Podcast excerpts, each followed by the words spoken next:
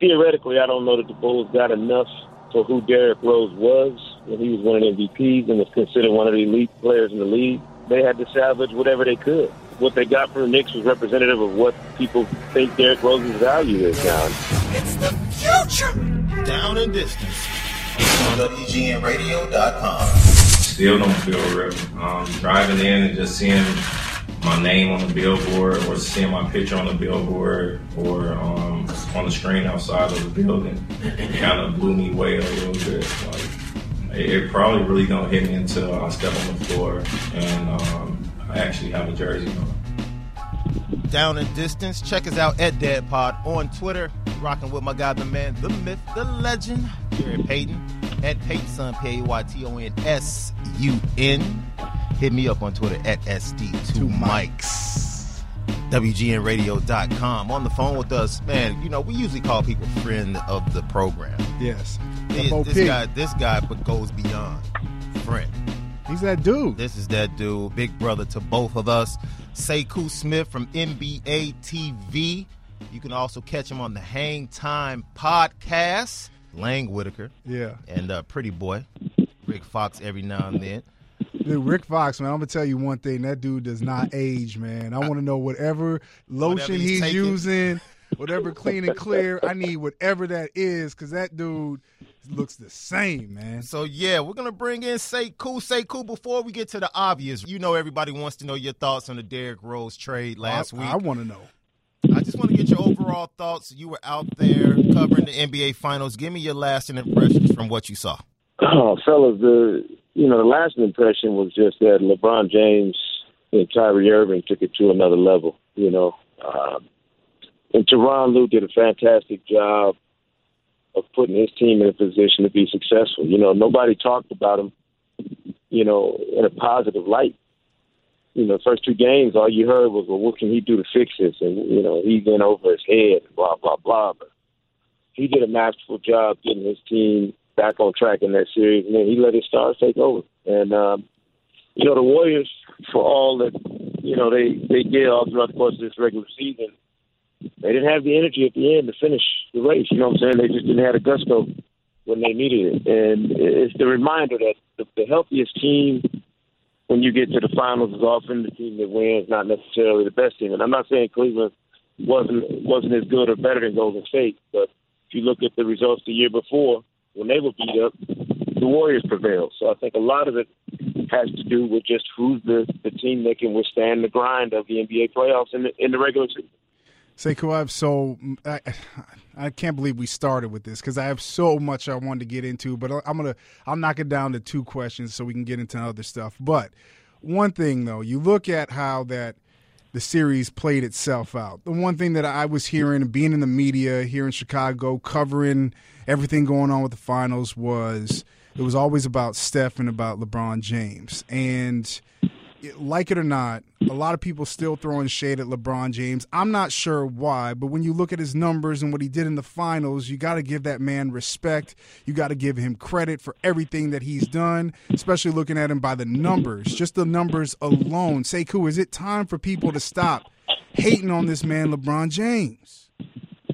Yeah, I mean, I, anybody still bitching and moaning about LeBron um, clearly has nothing else to do.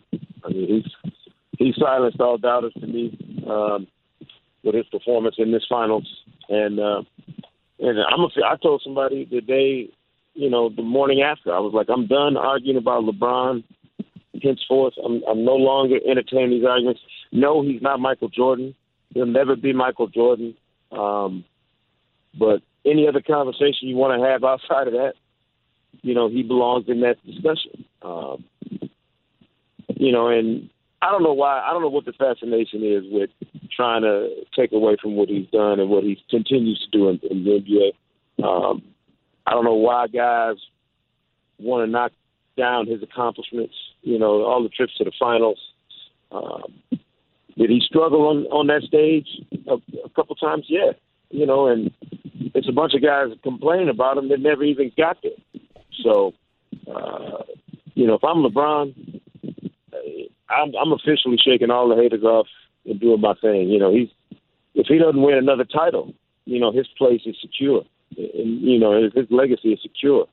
So uh, I think people need to let that go and just let let LeBron finish off what is a superstar, stellar career in, in the league. We looked at last season, uh, the two seasons ago, I should say, and you you don't have Kyrie, you don't have Kevin Love, and a lot of people looking at LeBron having to come up with huge performances just to keep the Cavs into you know that series. Now you you look at coming into actually being healthy, coming in with your big three. You talked about Kyrie and LeBron taking it to a whole nother level. Well, Kevin Love here and there, injuries, getting knocked in the head, you know, having concussions. Probably not maybe offensively what you wanted to do, but in that final game, 14 boards. What is his kind of future as a GM, LeBron James, kind of to look forward to next season already? Uh, he's not going anywhere. Um, a, they paid too much for him to, you know, to throw him out now, and uh, and B, you know, he did get knocked sideways. I mean, he got a concussion.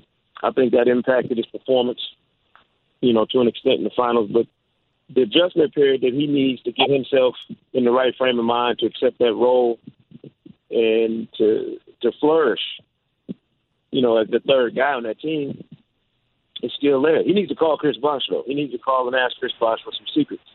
You know, how do you how do you suppress your ego and sacrifice what needs to be sacrificed in order for the greater good, in order for your team to win championships? And the sooner Kevin Love figures that out, the better off he'll be, and the and the better his team will be because Tyronn Lue and LeBron James, they got all the belief in the world in. I mean, they reinforce that time and again, even when he was struggling. It's, it's time for Kevin Love to understand what what they want from him, what they need from him, and whatever he has to do to get that done needs to be his number one priority. Talking to our guy Sekou Smith, NBA TV, right here on Down and Distance, WGNRadio.com. April 27th, 2012. June 22nd, 2016. Two days that will live in infamy in Chicago basketball history. That's when Derrick Rose's career took a left turn, and then last week he was traded to the New York Knicks. Your initial thoughts about the trade? Do you think the Bulls got enough? And moving forward, do you think ultimately this is something that could put a new surge into Derrick Rose's career? Well, I, I don't think theoretically, I don't know that the Bulls got enough for who Derrick Rose was when he was winning MVPs and was considered one of the elite, truly elite players in the league. But after that left turn, you know, they they had to salvage whatever they could, you know, and I think what they got from the Knicks was representative of what people think Derrick Rose's value is now, and that's that's a sad commentary on what his career has become due to all of these injuries um, and just the angst and, and the hate and the animosity I think a lot of people feel towards him for reasons I cannot explain. Um, I don't care what he said, you know, or what vibe he might have given off.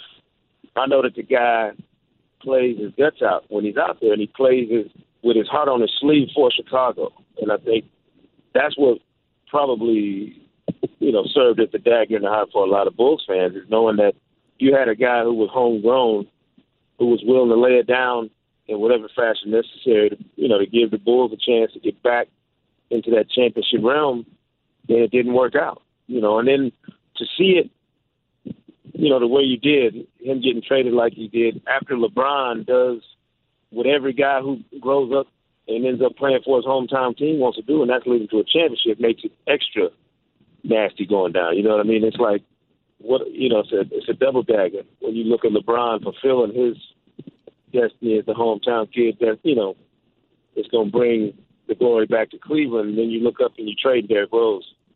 You know, after he was the, the youngest MVP of the league, it's just it's got to be painful. I know some of my boys from Chicago told me they were no longer Bulls fans and they were now Derrick Rose Knicks fans. I, you know, that's extreme, but I understand the emotion that goes along with it because when it's a when it's a guy who has roots in that city wearing that that that Bulls jersey across his chest, you know, it's hard to it's hard to stomach the breakup because it's never sweet when it's a breakup. It's always going to be ugly.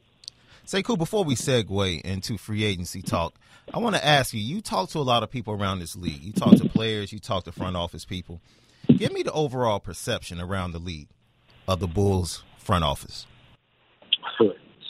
I don't think that's. I don't think it's suitable for uh, family radio. You know, the impressions that some people have. You know, this idea that there was a disconnect between the front office and Tom Thibodeau was not only perceived, I think it was obviously a reality. Um, and, you know, even with their own guy in place, and Fred Hoiberg, you know, their handpicked guy, I still think there's obviously a load of skepticism about Gar and, you know, and Paxson and what they're doing and how they're going about trying to build, you know, really rebuild that Bulls team um, in the past few years. It's, it's Jimmy Butler's team now. And they got to figure out how to put the, the right pieces around Jimmy to allow him to maximize his, you know, his abilities and talents. Because if they don't, you know, you're talking about close to a decade when you when you had quality MVP level pieces and you haven't been able to break through to the you know to the conference finals for just a, a chance to play for an opportunity to go win a championship. Mm. Which is which is tough when you start looking at it as a Bulls fan, and Sekou, it, it's tough. I mean, your guys that you talked to from Chicago when they said that it's they're no longer Bulls fans. I, I felt some type of way when I was sitting there listening to Gar talk at the press conference. And um, I'm not a season ticket holder. I go to games just occasionally. But if I was a season ticket holder, I think it would it, it rubbed me just the wrong way because he was trying to sell Bulls fans on something where we can actually see. We look at the roster, and he said, you know, you know, I'm excited about this roster, and look at these names, and he started rattling off names and say, "Cool, you know, as I know." It doesn't look good. What do Bulls fans? What should they be looking forward to coming into this next season? Well, they got to look. They got to look at the brightest side of what's left, and that's the unleashing of Jimmy Butler. You know, the the monster. You know, but I don't know that you can have him in that position and expect him to do more than what he's done without D Rose, without Paul Gasol around. You know what I'm saying? Without Joakim Noah in the mix, they're gonna be doing this with with a completely new set of parts. And I'm, you know, no disrespect to Robin Lopez or anybody else. You know, um, they're not the same as the guys who have departed. And I, I just feel like Gar's his language and his tone was so cold. You know, talking about Derrick and you know the, the era that is over. That it's going to be hard for people that feel it in the streets. You know, I'm talking all the way down to their to their bones. You know, um, about you know what their passion is for this team and what they've lived through. You know, I, I get on my boy Kevin Cottrell, who's our researcher at NBA TV. You know, and a proud Chicagoan. You know, uh, to his core, man. And he he's my main guy when I think about talking about some, you know Chicago sports to somebody that I can always reach out and touch instantly. And he was crushed, man. When I saw him, he was literally like the look on his face said, "I'm done." You know, and if you take a guy whose blood is that bull's red, and you you know what I'm saying, and you ice him out, I, I figure you got a hard time reconnecting with your fan base. It's going to be very difficult for for the Bulls to get back what they've lost the last few years. Sekou. Before we let you go, you know you got to run and get on your podcast once again. Sekou Smith, NBA TV. KD, first day of free agency. San Antonio, Miami, Boston, and the Clippers. Now, Boston is a shock to me that they actually got a meeting with KD. What what does Phil Jackson have to do to get on this list? Give him some uh, front row seats to Hamilton or something? I don't know what he can do to be honest with you, man. Like for for Kevin Durant to entertain anybody that's not on the cusp of a championship contention or at least in that conversation, to me, it's comedy. You know, like why would he even bother talking to somebody that's not one seven foot super shooting piece away from from competing for a title? And I think that's what put Boston in the mix. Is that hey, if, if they get a superstar of his caliber they immediately vault into that conversation with Cleveland as the best teams in the East. But my mind is that if Kevin Durant is thinking about leaving or has already made up his mind, but that hey, I am going to leave, and it's just a matter of where I choose or if I'm going to stick around. I don't know that there's much you're going to be able to say to him in, in one of these face-to-face meetings. It's going to change his mind about what he already wants to do, and I think if he's taking meetings, that means he's at least considering leaving. It's, it's obviously on his mind the possibility of leaving Oklahoma City, but I don't think any any firm decision has been made. I think it's one of those deals where he's trying to feel out the process and see exactly what everybody has to offer, and then make the best and most educated decision about what is the turning point of his career potentially if he leaves. I mean, if he leaves Oklahoma City and goes somewhere else, it's you know it's the start of a new trajectory for his career, either onward and upward to a championship, or you know, or or something else. And that's a, that's a hell of a thing to have sitting on your lap come July first. You know, when you got to decide basically your future in this league and, and where it's going to take you and who you're going to do it with. Sekou. I got I got friends in the you know finer arts department, so I I could hook him up with some tickets. You know, if he needs tickets, I, I got him. Uh, last question though, free agents that maybe the the Bulls should be targeting. Uh, I don't know. I mean, I don't even know what style they really play yet. Better question is who can they get, Who right? can they get? That is it. That's the question. Yeah. I mean, I don't, I don't know who fits whatever style they want to play. Um, you know, I'm, I'm kind of partial to a bunch of the guys that they got walking out the door. I mean, who wouldn't want to get their hands on Paul Gasol at this stage of his career? You know, they're letting Joakim Noah out. To, you know, Joakim is kicking the, the door down to get out. Um, you know, but I need quality veteran pieces if I'm if I'm an organization trying to get into the playoff mix, regardless of the conference. And I think, you know, if they're going if they're going brand new in Chicago, I don't I don't have a good feel for who would be you know be the right players in that mix because I honestly the identity is gone from the team that we we all have watched over the past few years. With Tibbs leaving, and now with the core personnel leaving, I have no idea what that team is supposed to look like. Exactly. That that was the answer I was looking for. Well, Sekou, bro. We want you to enjoy the rest of your summer. You going down down to Jacktown anytime soon? Man, I, my oldest son is in Jackson over there learning how to drive with my sister. So y'all pray for him and her and for her insurance. Um, but I'm staying. It's hot enough in Atlanta. I don't need to go to Jackson. Soak up some that heat right now. That Mississippi heat is beyond. You know, as you know, Jarrett, that's beyond what's normal. You don't need to. You don't need to soak it up too much. I have no clue how my dad did it, man. I have no clue, man. Sekou, man. We appreciate your time, man. We'll talk to you soon. Follow this man, Sekou All right, brother. Smith, NBA. Always good, man. Always good. So he kind of brought it where he ended it the way that I thought he was going to end it. I knew it was a question that it was the same thing that I've been kind of mowing over because I have no clue where this organization is going. Let's get to it. Let's get to it because I, you know, I was PC enough. We had a, you know, we had a guest on. Hold on. All right, well, let, PC enough. So let- let- next down, we'll next get down, we'll it. get it, man. Down a distance, DAD Pod on Twitter at Payton Sun, P A Y T O N S U N, SD2 mics for Shaun. That's how we do it always. WGNradio.com, affiliated with The Arena.